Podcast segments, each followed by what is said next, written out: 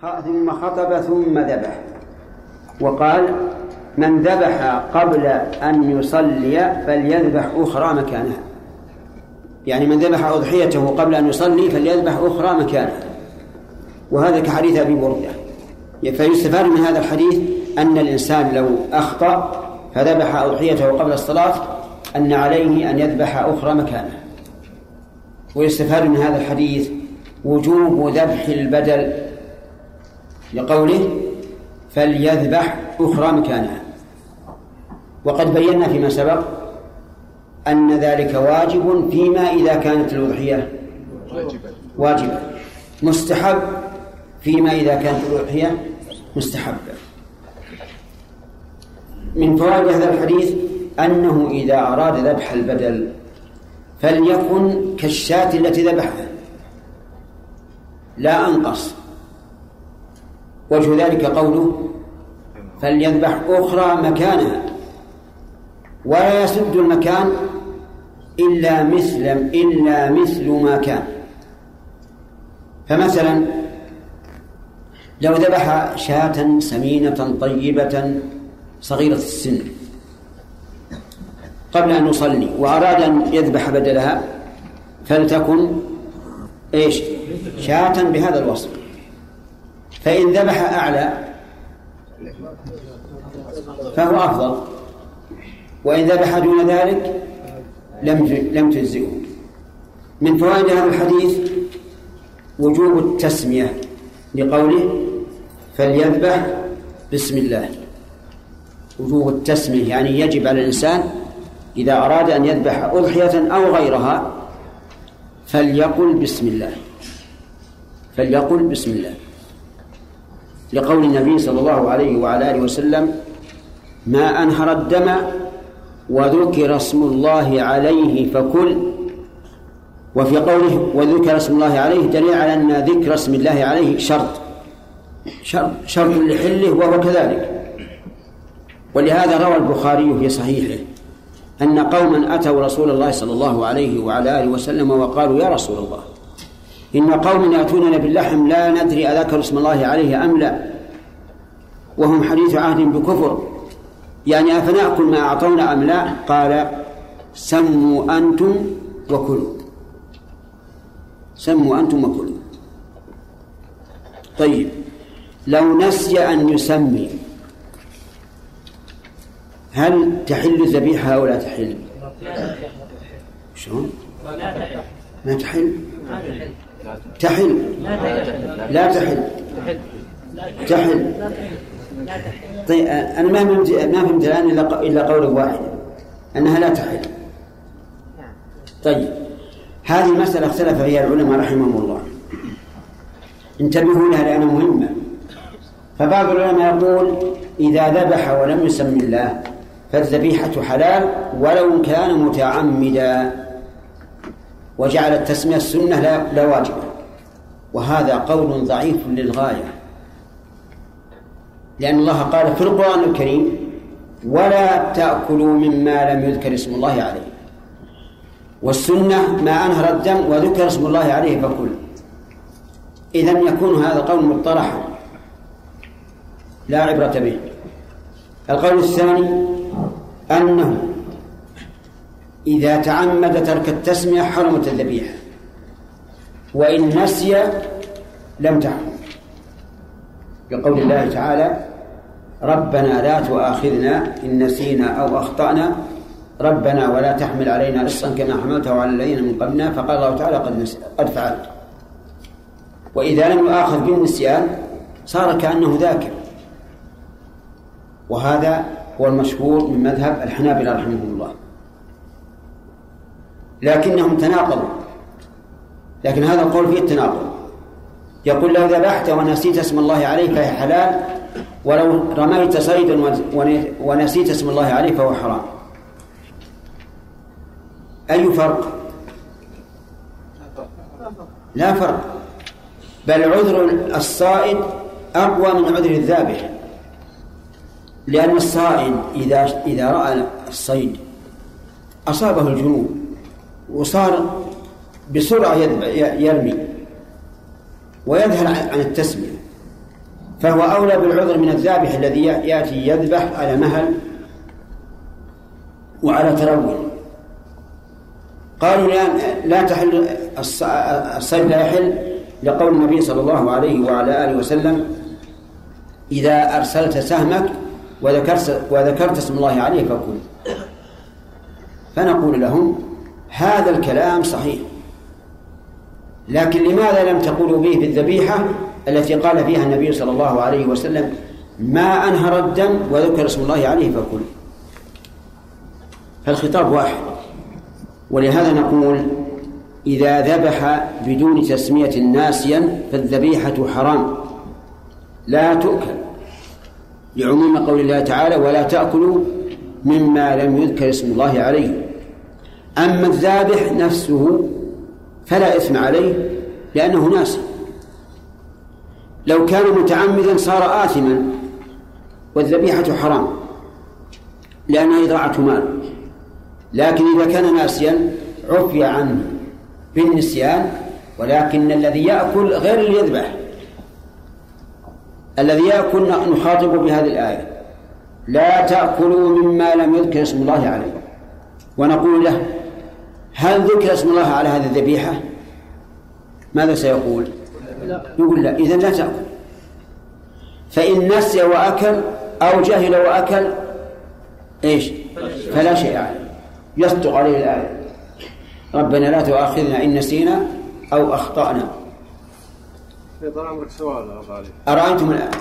أفهمتم الآن؟ إيه في سؤال طال عمرك السؤال بعد بعد الأسئلة. في نفس الموضوع طال عمرك نعم ما يخالف اصبر. حتى يأتي وقت الأسئلة. طيب.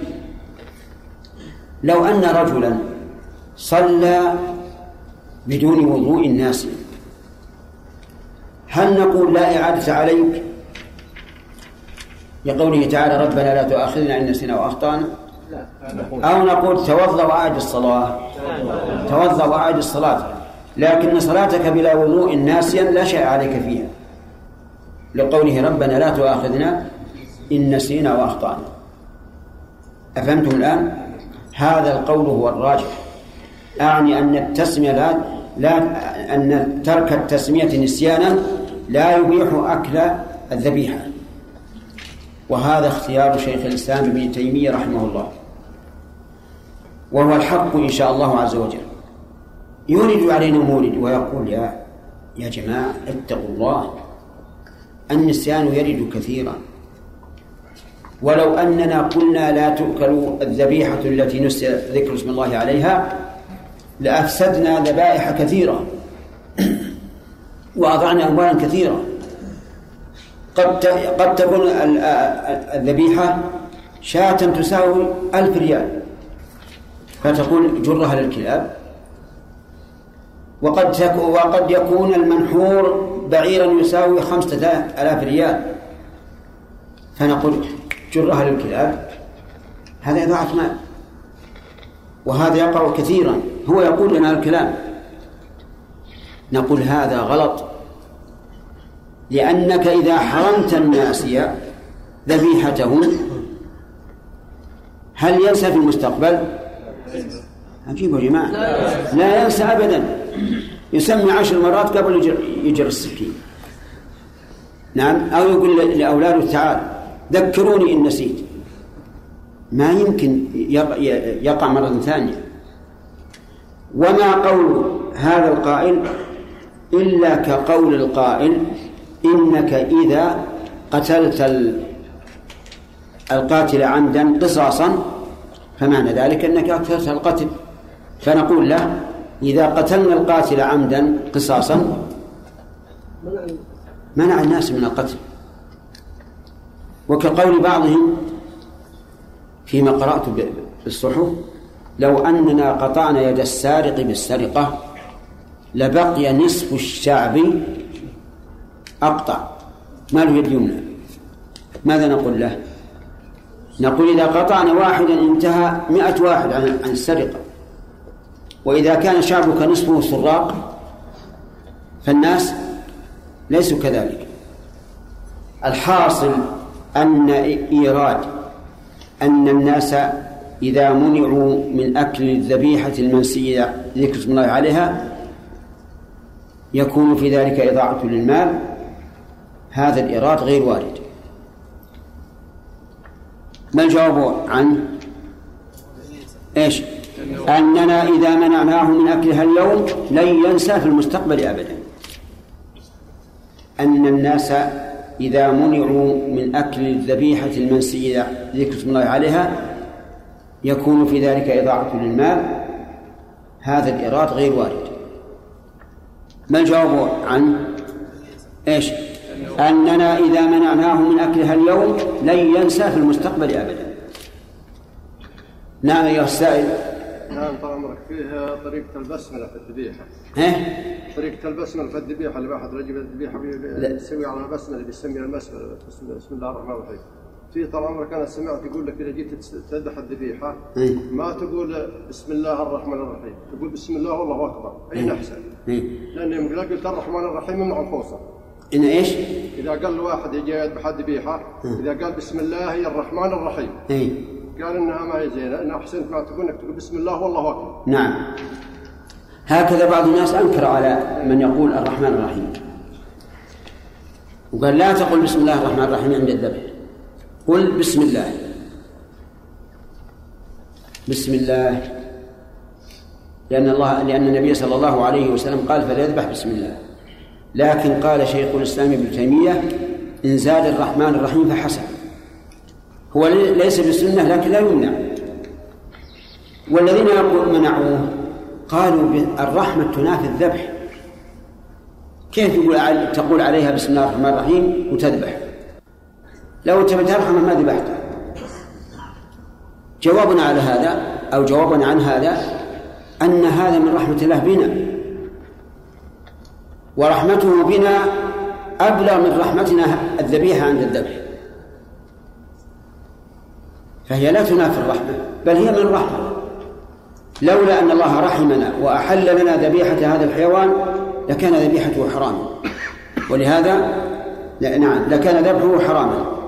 ولهذا امتن الله علينا بذلك في قوله أولم يروا أنا خلقنا لهم مما عملت أيدينا أنعاما فهم لها مالكون وذللناها لهم فمنها ركوبهم وإيش؟ ومنها يأكلون يعني بعد النحر. فامتن الله بذلك علينا فهي رحمة. إذا قل بسم الله الرحمن الرحيم ولا حرج. وإن اقتصرت على بسم الله فهو أقرب للسنة نعم. إذا كان الذابح ذكر اسم الله ولم ولكنه لا يصلي. لا يصلي؟ نعم. الله. أحسنت إذا كان الذابح لا يصلي فلا تحل ذبيحة. حتى لو قال بسم الله. لأنه لا أحد من غير المسلمين تصح ذبيحته إلا الكتابي اليهودي أو النصراني. ولهذا نقول ذبيحة اليهود تحل وذبيحة الذي لا يصلي لا تحل. نعم. حفظكم الله بالنسبة لمشروعية الأضحية. سبق في الفوائد أن ظاهر النصوص وظاهر كلام شيخ الإسلام أنها واجبة نعم. إلا على الحاج. فهل إذا كان الحاج مفردا أو يعني في الحج فقد ما ما, ما يذبح به بارك الله فيك. قلنا إن الحاج لأن الحاج نقول له أهدي. يسن بحقه الهدي. فنحن لا نمنع لا نمنعه من الذبح ولا نقول إنه لا يشرع لك بل نقول يشرع لك أن تذبح ولكن اجعله باسم باسم الهدي. لأن الأضحية لأهل الأمصار. وهذا من نعمة الله عز وجل أن شرع لأهل الأمصار ما يتقربون به إليه من الذبح كما شرع لأهل مكة للحجاج والعمار. فصار الحاج إيش؟ المفرد الذي ليس عليه هدي التمتع نقول له أهدي هدي تطوع. نعم. قد يقال بالنسبة لكلمة خطب ها؟ مقصود بها الجنس وليس مقصود بها العدد لأنه يقال يس- يسوق قد قد يقال إيش؟ إيه؟ قد يقال المق- المقصود بها الجنس يعني ليس فيها دلالة على ما أنها اصبر اصبر مش يعني مرض بها الجنس. كلمة خطب خطب نعم. قد يقال بها المقصود بها ليس المقصود تنصيص على العدد. نعم. قد يقال يسوغ أن يقول خطب أو خطيب الجمعة اليوم خطبته جيدة أو خطبته قوية. لا هذا غلط.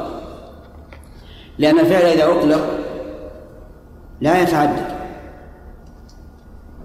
وأما خطب خطبة الجمعة فهذا الذي جعلها ثنتين أننا نعلم أن خطبة الجمعة ثنتان نعم. شيخ بالنسبة لحكم الخطبة. إيش؟ بالنسبة لحكم الخطبة. نعم. قلنا بأنه سنة.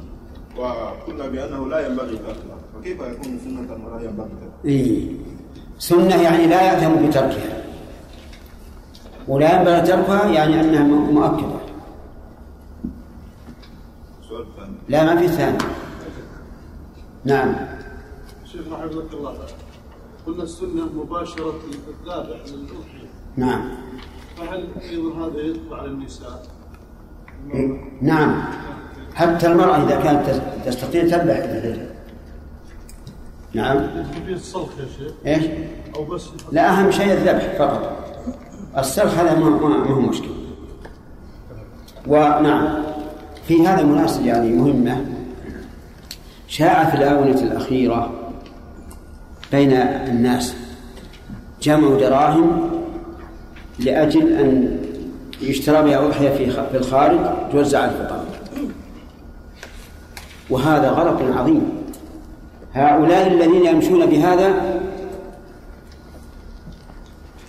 هم في الواقع مجتهدون ما لا نقول في نيتهم شيئا لكنهم مخطئون.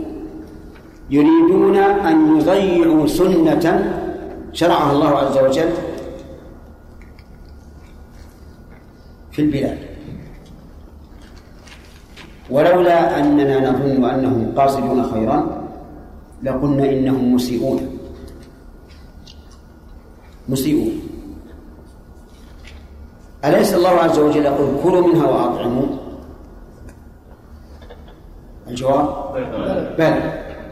الأضاحي اللي تروح بعيد هل يمكن يأكل منها الإنسان؟ لا يمكن. والله عز وجل قدم الأكل قبل الإطعام هذه واحدة. ثانيا إذا قلنا بهذا المشروع المشروع الذي هو مخالف للسنة تعطلت السنة في البلاد. لأن الناس الآن ليس عندهم استعداد تام آه، للتمشي بالشريعة. فهو يسأل عليه أن يأخذ من جيبه ألف ريال ويعطيها هؤلاء وينتهي الموضوع. فإذا فتح الباب كل الناس انكبوا على هذا وقالوا خذ ألف ريال. خلاص. وتبقى البلاد بدون أضحية. فتموت الشعائر. ثالثا من يضمن لنا أن القائم عليها في ذلك تلك البلاد؟ يعرف الأحكام الشرعية. ويعرف المجزي والذي لا يجزي ربما تكون ال- الأضاحي هناك غالية. وقد أعدمت 300 ريال للشاة الواحد. ولكن لم نجد.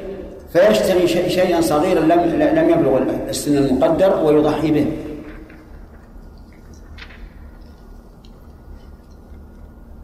أيضا عندما نقول إنه يعرف الأحكام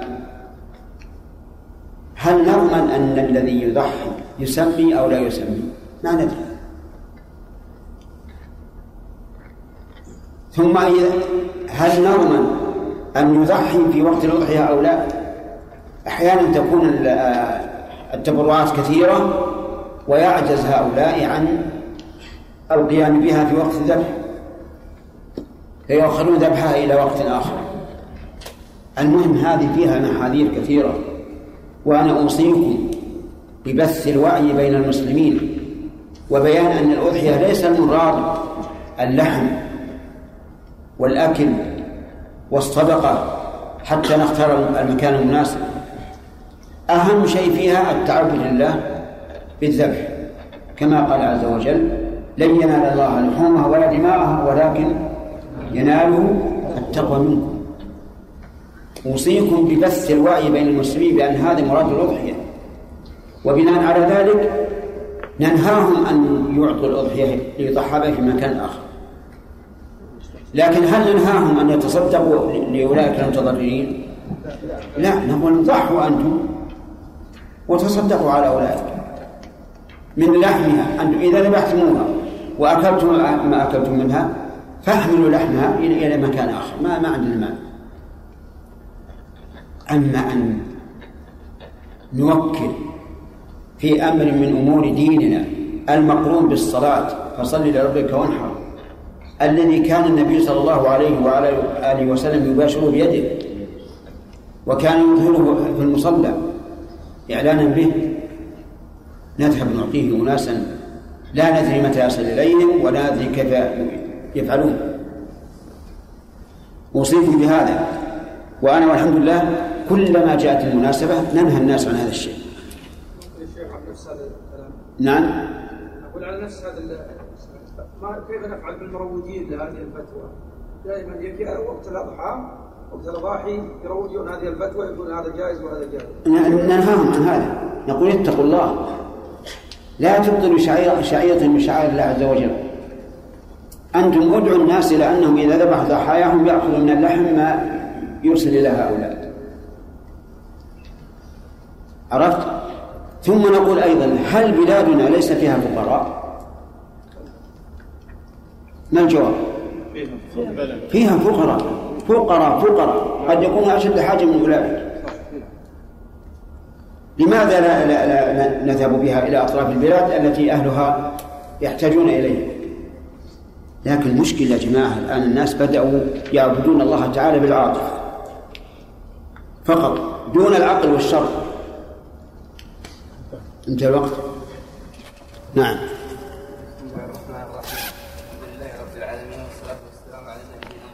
اللهم صل وسلم وصلى الله وسلم على نبينا محمد وعلى آله وأصحابه أجمعين.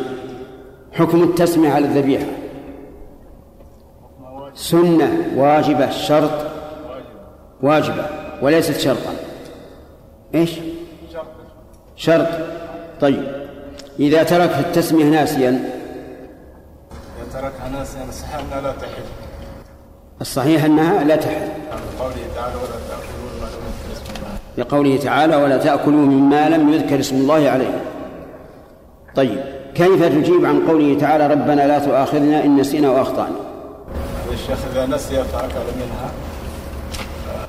كيف تجيب عن الآية؟ نعم. كيف تجيب عن قوله تعالى ربنا لا تؤاخذنا إن نسينا وأخطأنا؟ وهذا الرجل نسي أن يسمي ها؟ نعم. أقول يرتفع عنه الإثم وأما الحكم فباقي. طيب. نأخذ الدرس لي قال وعن جابر وعن جابر بن عبد الله رضي الله عنهما قال شهدت مع رسول الله صلى الله عليه وعلى آله وسلم يوم العيد فبدأ بالصلاة قبل الخطبة.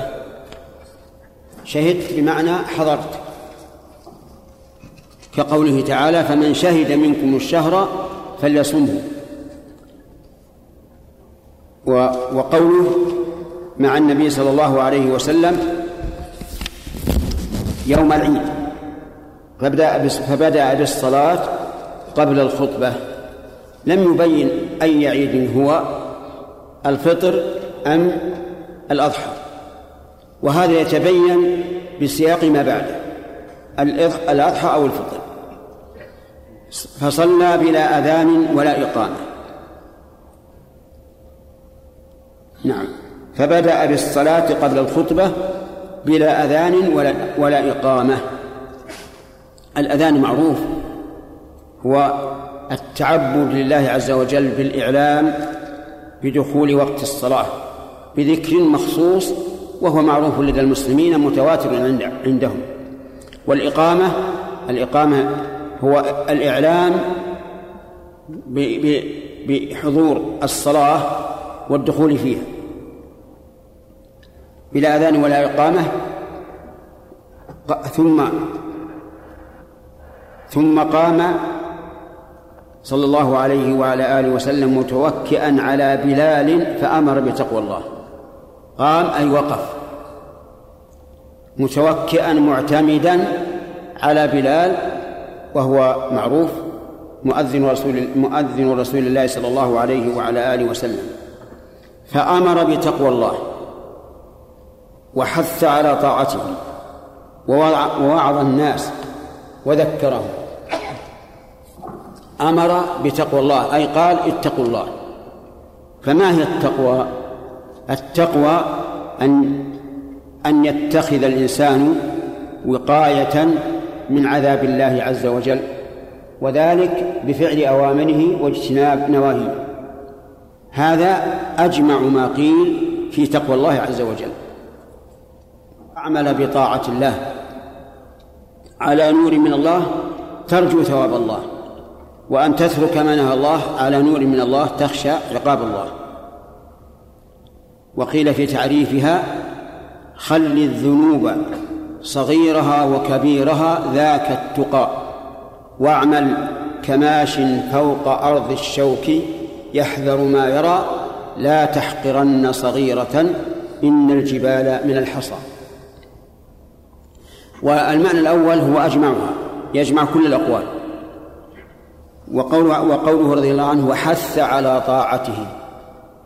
الحث هو الطلب إيه، بحث أي طلب للمبادرة والمسابقة. وطاعة الله هي امتثال أمره واجتناب نهيه.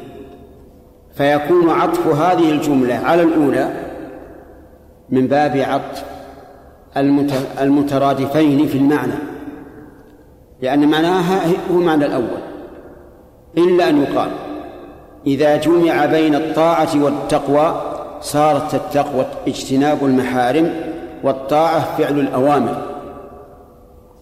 كساء كمثل كثير من الكلمات لها معنى إذا أفردت ولها معنى إذا جمعت مع غيرها فإذا قيل هذا فله وجه. ووعظ الناس وذكرهم. الوعظ هو أن يقول القول الذي يلين القلوب سواء بترغيب أو ترهيب. كل قول يلين القلب فهو وعظ سواء بترغيب أو بترهيب. ذكرهم توكيد للوعظ لأن الموعظة والتذكير معناهما واحد. أو يقال ذكرهم بنعمة الله عز وجل ويكون الوعظ ما يلي ما يلين القلوب والتذكير بالنعم من أجل الشكر عليها واعلم أن مثل هذه الأمور دائما تكون فيها الجمل متكررة للتوكيد. ثم مضى حتى أتى أتى النساء. يعني مضى أي تقدم حتى أتى النساء لأن النساء في مكان بعيد عن الرجال. حتى لا يحصل اختلاط بينهن وبين الرجال. حتى أتى النساء فوعظهن وذكرهن. وقال يا معشر النساء فقال يا معشر النساء تصدقن. معشر بمعنى جماعة. تصدقن أنفقن المال تقربا إلى الله ونفعا للفقراء. فالصدقة لا بد أن تجمع الوصفين التقرب إلى الله ونفع الفقراء. وهو أعني قوله تصدق شامل للقليل والكثير. ثم علل حثه إياهن على الصدقة فقال فإنكن أكثر حطب جهنم. أكثر حطب جهنم يعني أنكن أكثر من الرجال. والحطب ما يوقد به. قال الله تبارك وتعالى وأما القاسطون فكانوا لجهنم حطبا. وقال تعالى في, في النار وقودها الناس والحجارة. وأتى بهذه الجملة الشديدة الزاجرة لحملهن على الصدقة. فإن كنا أكثر حطب جهنم فقامت امرأة من سطة النساء سفعاء سفعاء الخدين. قالت يا رسول الله لما يا رسول الله؟ فقامت امرأة من سطة النساء أي من وسطهن مكانا ليست قريبة ولا بعيدة من النبي صلى الله عليه وعلى آله وسلم لأن القريبة قد يحملها الخجل على أن لا تتكلم لقربها من النبي صلى الله عليه وعلى آله وسلم والبعيدة قد لا تسمع شيئا مما يقول. فلذلك قامت امرأة من سطة النساء كمل مكانا ويحتمل من سطة النساء حالا يعني ليست بالمرأة الشريفة المعروفة بالرزانة والحياء ولا ممن دون ذلك بل هي امرأة متوسطة في الحال. ولا مانع من أن يكون المراد من سطة النساء مكانا ومن سطة النساء حالا ومرتبة فقالت لما يا رسول الله وهذا استفهام للاسترشاد لا للاعتراض فاللام حرف جر وما اسم استفهام والمراد بالإستفهام إيش؟ إيش؟ الاسترشاد تسأل ما السبب وليست تعترض. لأن مثل أولئك النساء لا يمكن أن يعترضن على رسول الله صلى الله عليه وعلى آله وسلم في أمر أخبر به. تجدون الألف في لما ساقطة لأن ما الاستفهامية إذا دخلت عليها اللام أو في أو إلى أو على أو ما أشبه ذلك فإنه يحذف منها الألف. كقوله تعالى لم تقولون ما لا تفعلون؟ عما يتساءلون وما أشبهه. قال لما يا رسول الله؟ قال لأن كنا تكثرن. وش عندكم؟ الشكات وتكفرن العشير أجابها النبي صلى الله عليه وسلم بالسبب. تكثرن الشكات يعني الشكاية. فالمرأة أكثر من الرجل الشكاية لأنها لا لا تتحمل فتتضجر كثيرا. إذا أصابها أدنى شيء جاءت تشكي إلى أبيها أو أخيها أو ما أشبه ذلك.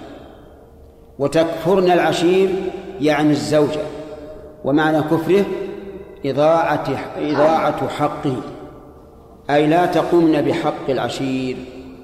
والمراد بذلك الجنس.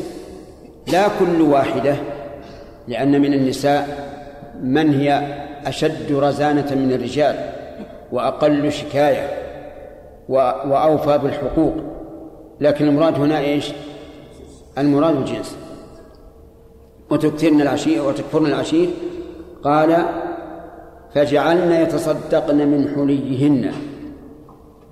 جعلن أي النساء يتصدقن من حليهن من حليهن يلقين في ثوب بلال من أقراطهن وخواتيمهن.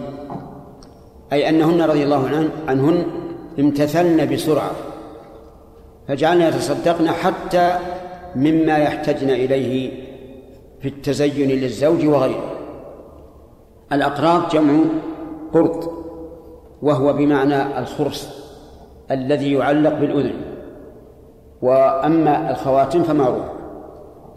أتى المؤلف بهذا الحديث في باب العيدين آه، ليس من أجل عظة النساء فقط ولكن ليبين أن الصلاة قبل الخطبة وأن صلاة العيدين ليس فيها أذان ولا إقامة. ففي هذا الحديث فوائد.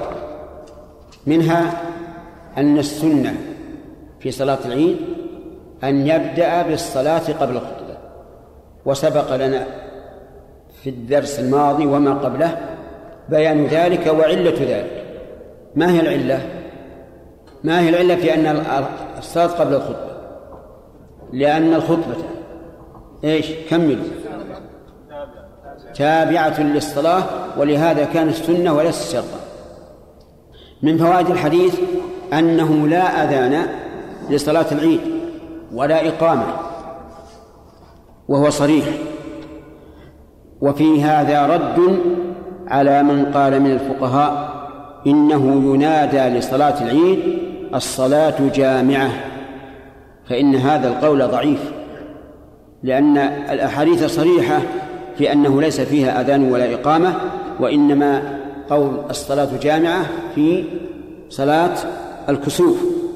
لأن صلاة الكسوف تأتي مباغتة لا سيما في الزمن الأول. وأما صلاة العيد فإنها معلومة لا تحتاج إلى دعوة.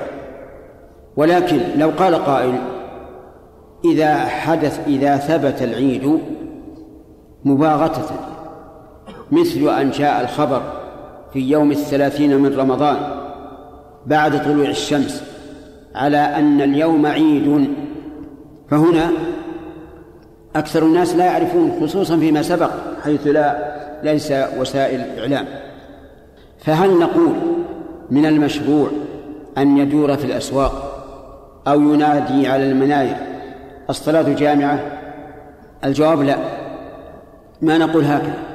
لأنه لو قال الصلاة جامعة في هذه الحال لأوهم الناس أن الشمس قد كسبت. ولكن يقال يقول صلاة العيد صلاة العيد صلاة العيد حتى يتبين ويحدد للناس متى الخروج ليكون على بصيرة. ومن فوائد هذا الحديث نعم من فوائد هذا هذا الحديث جواز الاتكاء على البشر لأن النبي صلى الله عليه وعلى آله وسلم قام متوكئا على بلال ولكن هل هذا جائز على الإطلاق؟ أو إذا دعت الحاجة إليه؟ الجواب بالثاني. وأما إذا لم يحتج فلا ينبغي. وعلى هذا فما نشاهده من مما يفعله بعض الناس وهم يمشون في الأسواق. يضع الرجل يده على كتف الثاني ويضمه إليه. فهذا إما مكروه وإما محرم. لأنه لأنه لا بد أن يكون هناك حركة في النفس. وإن لم تكن حركة جماع لكن يخشى على الإنسان.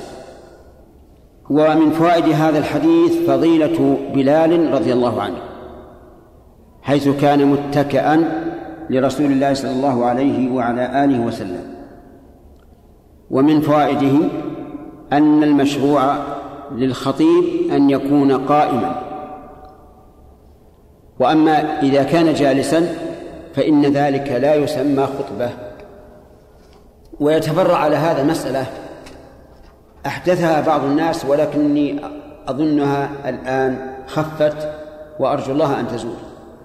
وهي أن بعض الناس عند دفن الميت يقوم خطيبا ويعظ الناس ويذكرهم وهذا بدعة. فقد كان أحرص الناس على الموعظة وعلى إبلاغ الأمة أحرصهم رسول الله صلى الله عليه وعلى آله وسلم. ومع ذلك لم يقم خطيبا عند دفن الميت. لكن الحمد لله في ظني أنها الآن خفت وإلا فقبل سنوات بدأت تشيع كما تنتشر النار في الهشيم. لأن الناس حجتهم يقولون أن أن إن الحاضرين قلوبهم رقيقة يؤثر فيها تؤثر فيها الموعظة فنقول أأنتم أعلم أم رسول الله؟ إن ما تشعرون به الآن من دقة القلوب وتقبلها للموعظة موجود في عهد النبي صلى الله عليه وعلى آله وسلم ومع ذلك لم يكن يقوم خطيبا في الناس. فإذا قال قائل ماذا تقولون عن قول البخاري رحمه الله؟ باب الموعظة عند القبر. نقول البخاري رحمه الله لم يأتي ببدعة قال باب موعظة ولم يقل باب الخطبة وبينهما فرق عظيم. والموعظة التي ذكرها البخاري رحمه الله أن النبي صلى الله عليه وسلم وأصحابه جلس ينتظر فراغ الدفن ومعه مخصرة ينكت بها بالأرض ويحدث ما ماذا يكون عند الموت وبعده ونحن لا نمنع هذا. يعني لا نمنع أن يكون أحد الحاضرين من أهل العلم يجلس ويتحدث إلى أصحابه بينما يخلص الناس من من الحد القبر. أما أن يقوم قائما خطيبا ويتحمس فهذا من البدع. ولو اتبع الحق أهواءهم لفسدت السماوات والأرض ومن فيهن. واعلم قاعدة مفيدة لك أيها الطالب. كل شيء وجد في سببه في عهد النبي صلى الله عليه وعلى آله وسلم. ولم يفعله ولم يكن ثم مانع فإن فعله بدعة. لأن السنة فعل وترك. فكل شيء وجد سببه في عهد النبي صلى الله عليه وعلى آله وسلم. ولم يكن ثم مانع ولم يفعله ففعله بدعة. وهذا من طبعا من نعم. وهذا فيما يتعلق بالعبادة. أما أمور الدنيا فهذه تحدث وليست لا بدعة فيما يحدث في أمور الدنيا. ومن فوائد هذا الحديث أمر الخطيب للمستمعين بتقوى الله عز وجل. لقوله لقول جابر رضي الله عنه فأمر بتقوى الله. وهذه وهذه أعني التقوى هي وصية الله تبارك وتعالى في الأولين واللاحقين. قال الله تعالى ولقد وصينا الذين أوتوا الكتاب من قبلكم وإياكم أن اتقوا الله. ومن فوائد هذا الحديث جواز عطف الشيء على ما تضمن معناه لقوله وحث على طاعته. وقد يعطف الشيء على ما كان بمعناه من كل وجه مثل قول الشاعر فألفى قولها كذبا ومينا. المين هو الكذب فعطفه على الكذب من باب عطف. المترادفين. وإذا قلنا إنه لما اجتمعت التقوى والطاعة فتحمل التقوى على إيش؟ ترك المحرمات والطاعة على فعل المأمورات وحينئذ لا ترادف.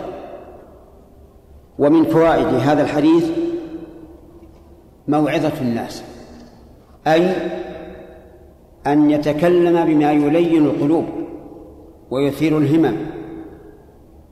لقوله وعظ الناس وذكرهم وهذا هو المقصود بالخطبة.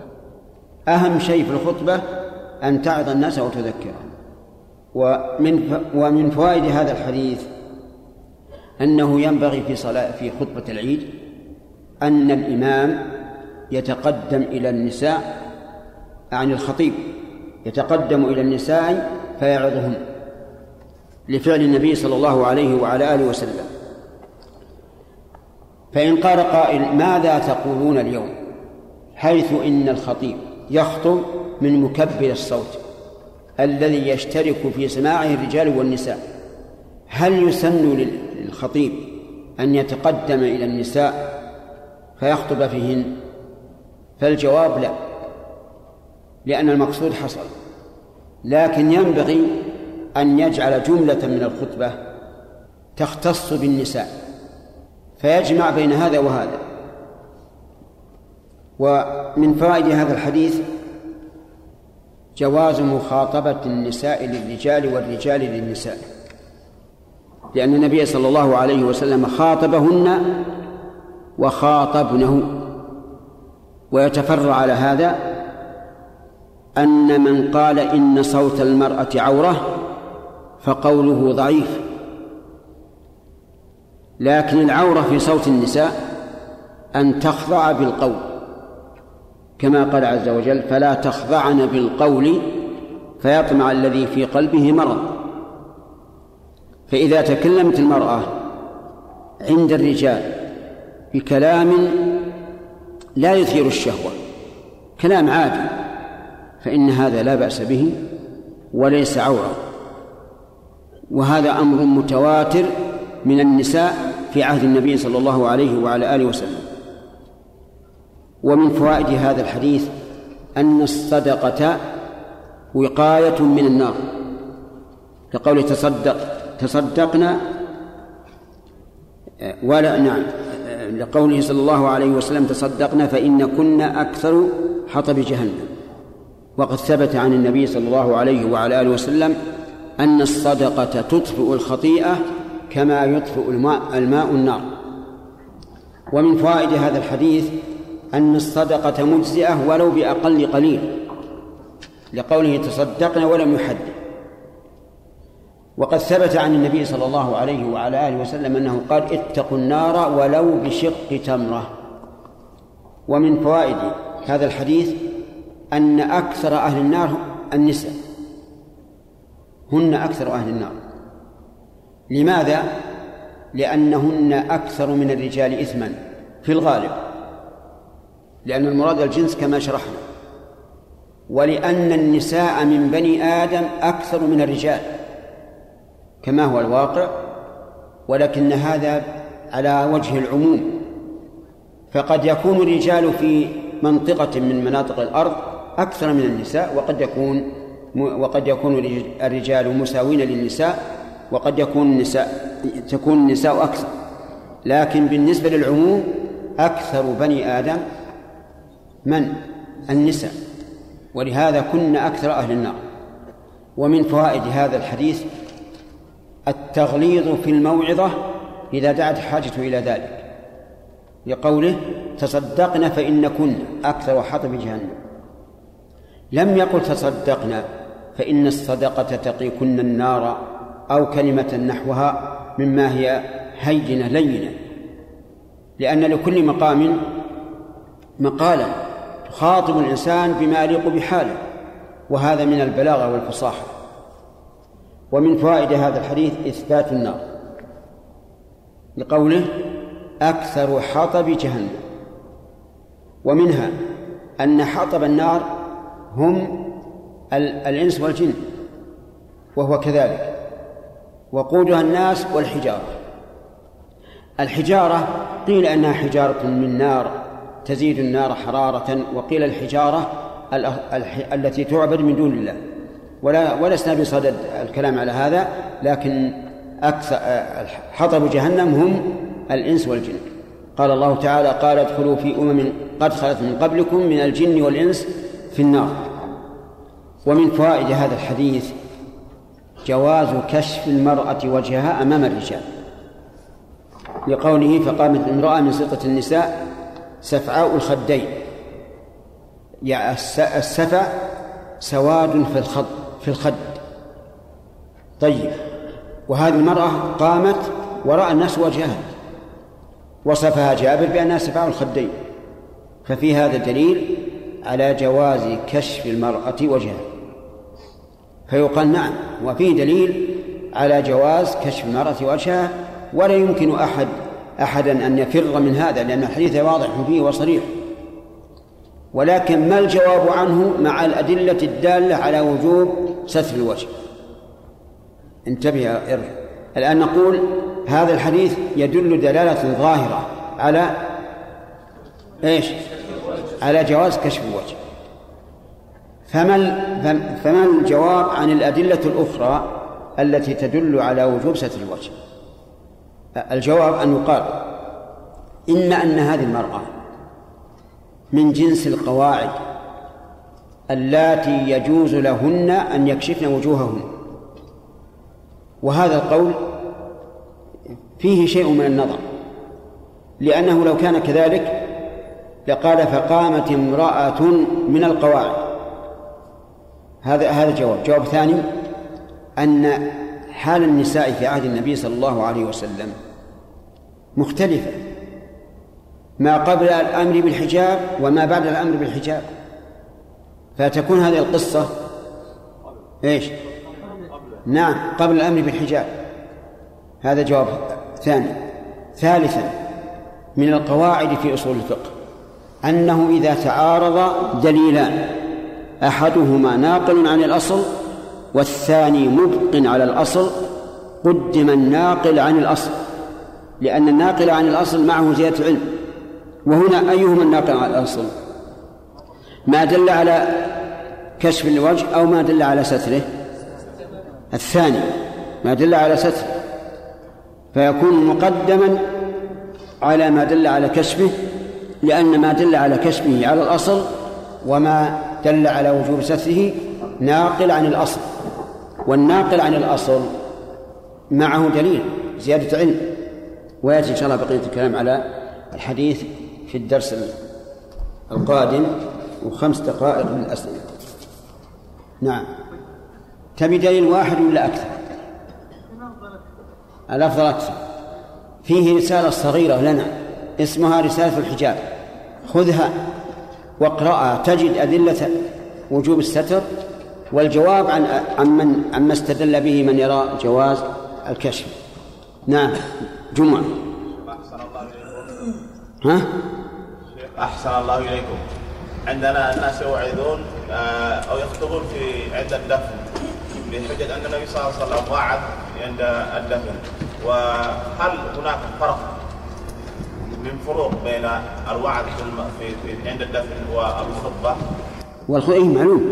الخطبة يكون الإنسان قائما ويبدأها بالحمد والصلاة على النبي والتشهد والصلاة على النبي صلى الله عليه وسلم ويكون منفعلا كما كان النبي صلى الله عليه وسلم إذا خطب احمرت عيناه على صوته واشتد غضبه. والموعظة مثل جالسين في في مكان نتحدث. ثم هذه الموعظة التي كانت عند الرسول موعظة طارئة ما في أشكال لأنهم جلسوا ينتظرون إيش؟ الدفن. وليس وليس كلما خرج مع جنازة يعظ الناس. إذا جلس الإنسان بدون هذا الانفعال هل له أن يتقصد الموعظة بدون قيام؟ لا لا إيه بدون قيام لا بأس. إذا كان جالس ينتظرون الدفن. وأما أن يقول الناس انتظروا لا تدفنون. نبي نعظ الناس ونحدثهم يقول لا. نعم. الله. هل من السنة أن تكون خطبة العيد فيها موعظة وتكمل يعني بأحكام العيد. نعم. نعم من السنة أن تكون الخطبة يوم العيد مشتملة على الموعظة ويذكر معها الأحكام المناسبة. وقد سبق لنا في حديث البراء بن عازب وغيره أن النبي صلى الله عليه وسلم خطب يوم الأضحى فذكر الناس فيما بما, بما يتعلق بالأضحية. نعم. إيش؟ بعض أهل العلم. يستدل بقاعدة كل شيء من سببه. فلما يفعله النبي صلى الله عليه وسلم فهو بدعة على بداية الخط في المسجد. كما رأيت في ما أدري وش بعض بعض أهل العلم يستدلون بقاعدة كل شيء وجد سببه ولم يفعله صلى الله عليه وسلم فهو بدعة. بدون مانع. نعم. يستدل- يستدل بعضهم على أن الخط في المسجد على إيش؟ الخط الخط الذي يقف عليه المصلون إيه؟ بدعة. أي نعم. نقول لهؤلاء والميكروفون بدعة والمناير بدعة والمحاريب بدعة. يجب أن تعرفوا يا شباب يا طلاب الفرق بين المقصود بذاته والمقصود لغيره. هذه الخطوط هل هي مقصودة للتعبد لله بها أو مقصودة لغيرها وهو إقامة الصفوف؟ قل. إقامة الصفوف. إذن هو من باب الوسائل. كما أحدث المسلمون آه، مدا- المدارس وألفوا الكتب وبنوا الربط وغير ذلك. الوسيلة غير المقصودة بالذات. فهذه وسيلة. هل كان الرسول يصلي على فرش؟ إذا نقول إذا لا تصلوا على الفرش لأن ما كان الرسول يصلي على الفرش.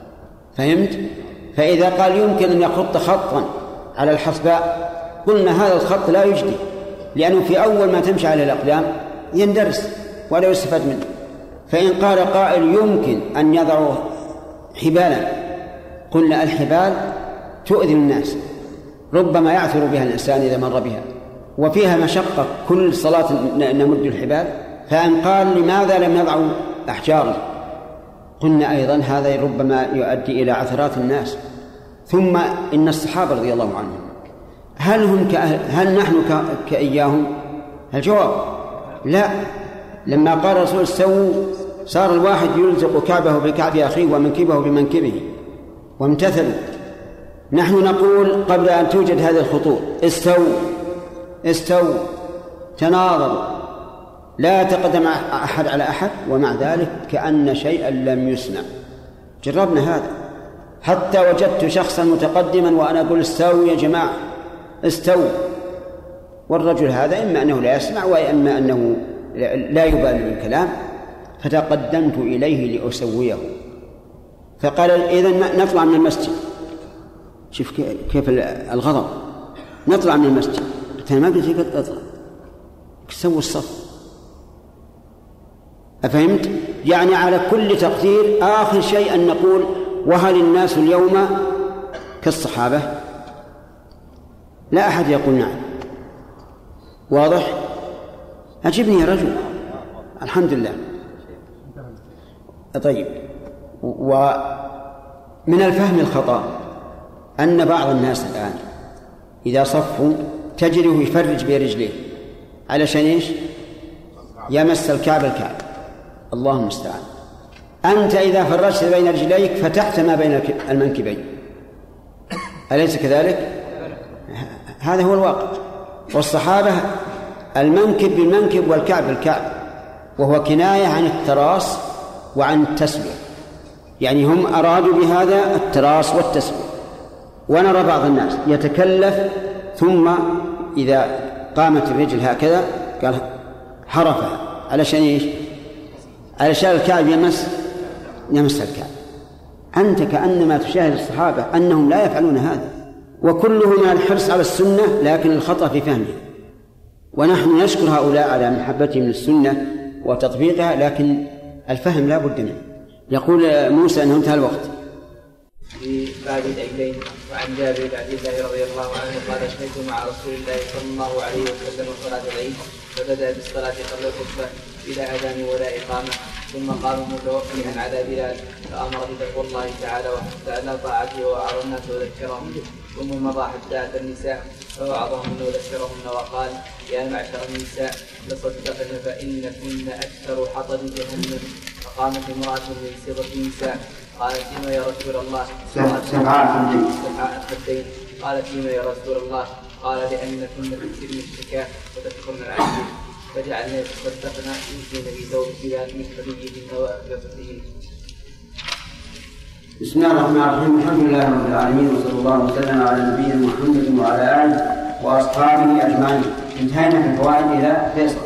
ذكرنا قاعدة ما ذكرنا أن الناقل على الأصل مقدم إن إيش؟ نعم. على اي شيء؟ هذه قاعدة على الاصل جواز كشف المرأة عن وجهها والجواب عن ذلك. إيش؟ جواز كشف المرأة عن وجهها والجواب عن ذلك. نعم. طيب هذا مهم. آه، في في هذا الحديث من الفوائد جواز كسف المرأة عن وجهها.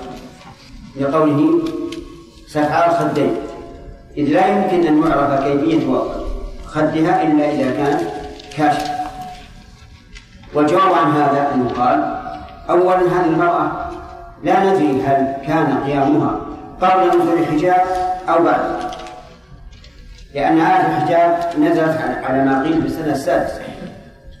ثانيا الناقل عن الأصل مقدم على المبدع على الأصل. وما هو الناقل عن الأصل؟ الناقل عن الأصل هي الأدلة الدالة على وجوب ستر الوجه. لأن الأصل جواز جواز كشف الوجه. فإذا جاءت أدلة تدل على وجوب ستره فهي ناقلة عن الأصل. فتقدم ثالثا أن أن ظهر الحال أن هذه المرأة ليست امرأة جميلة تتعلق بها النفس.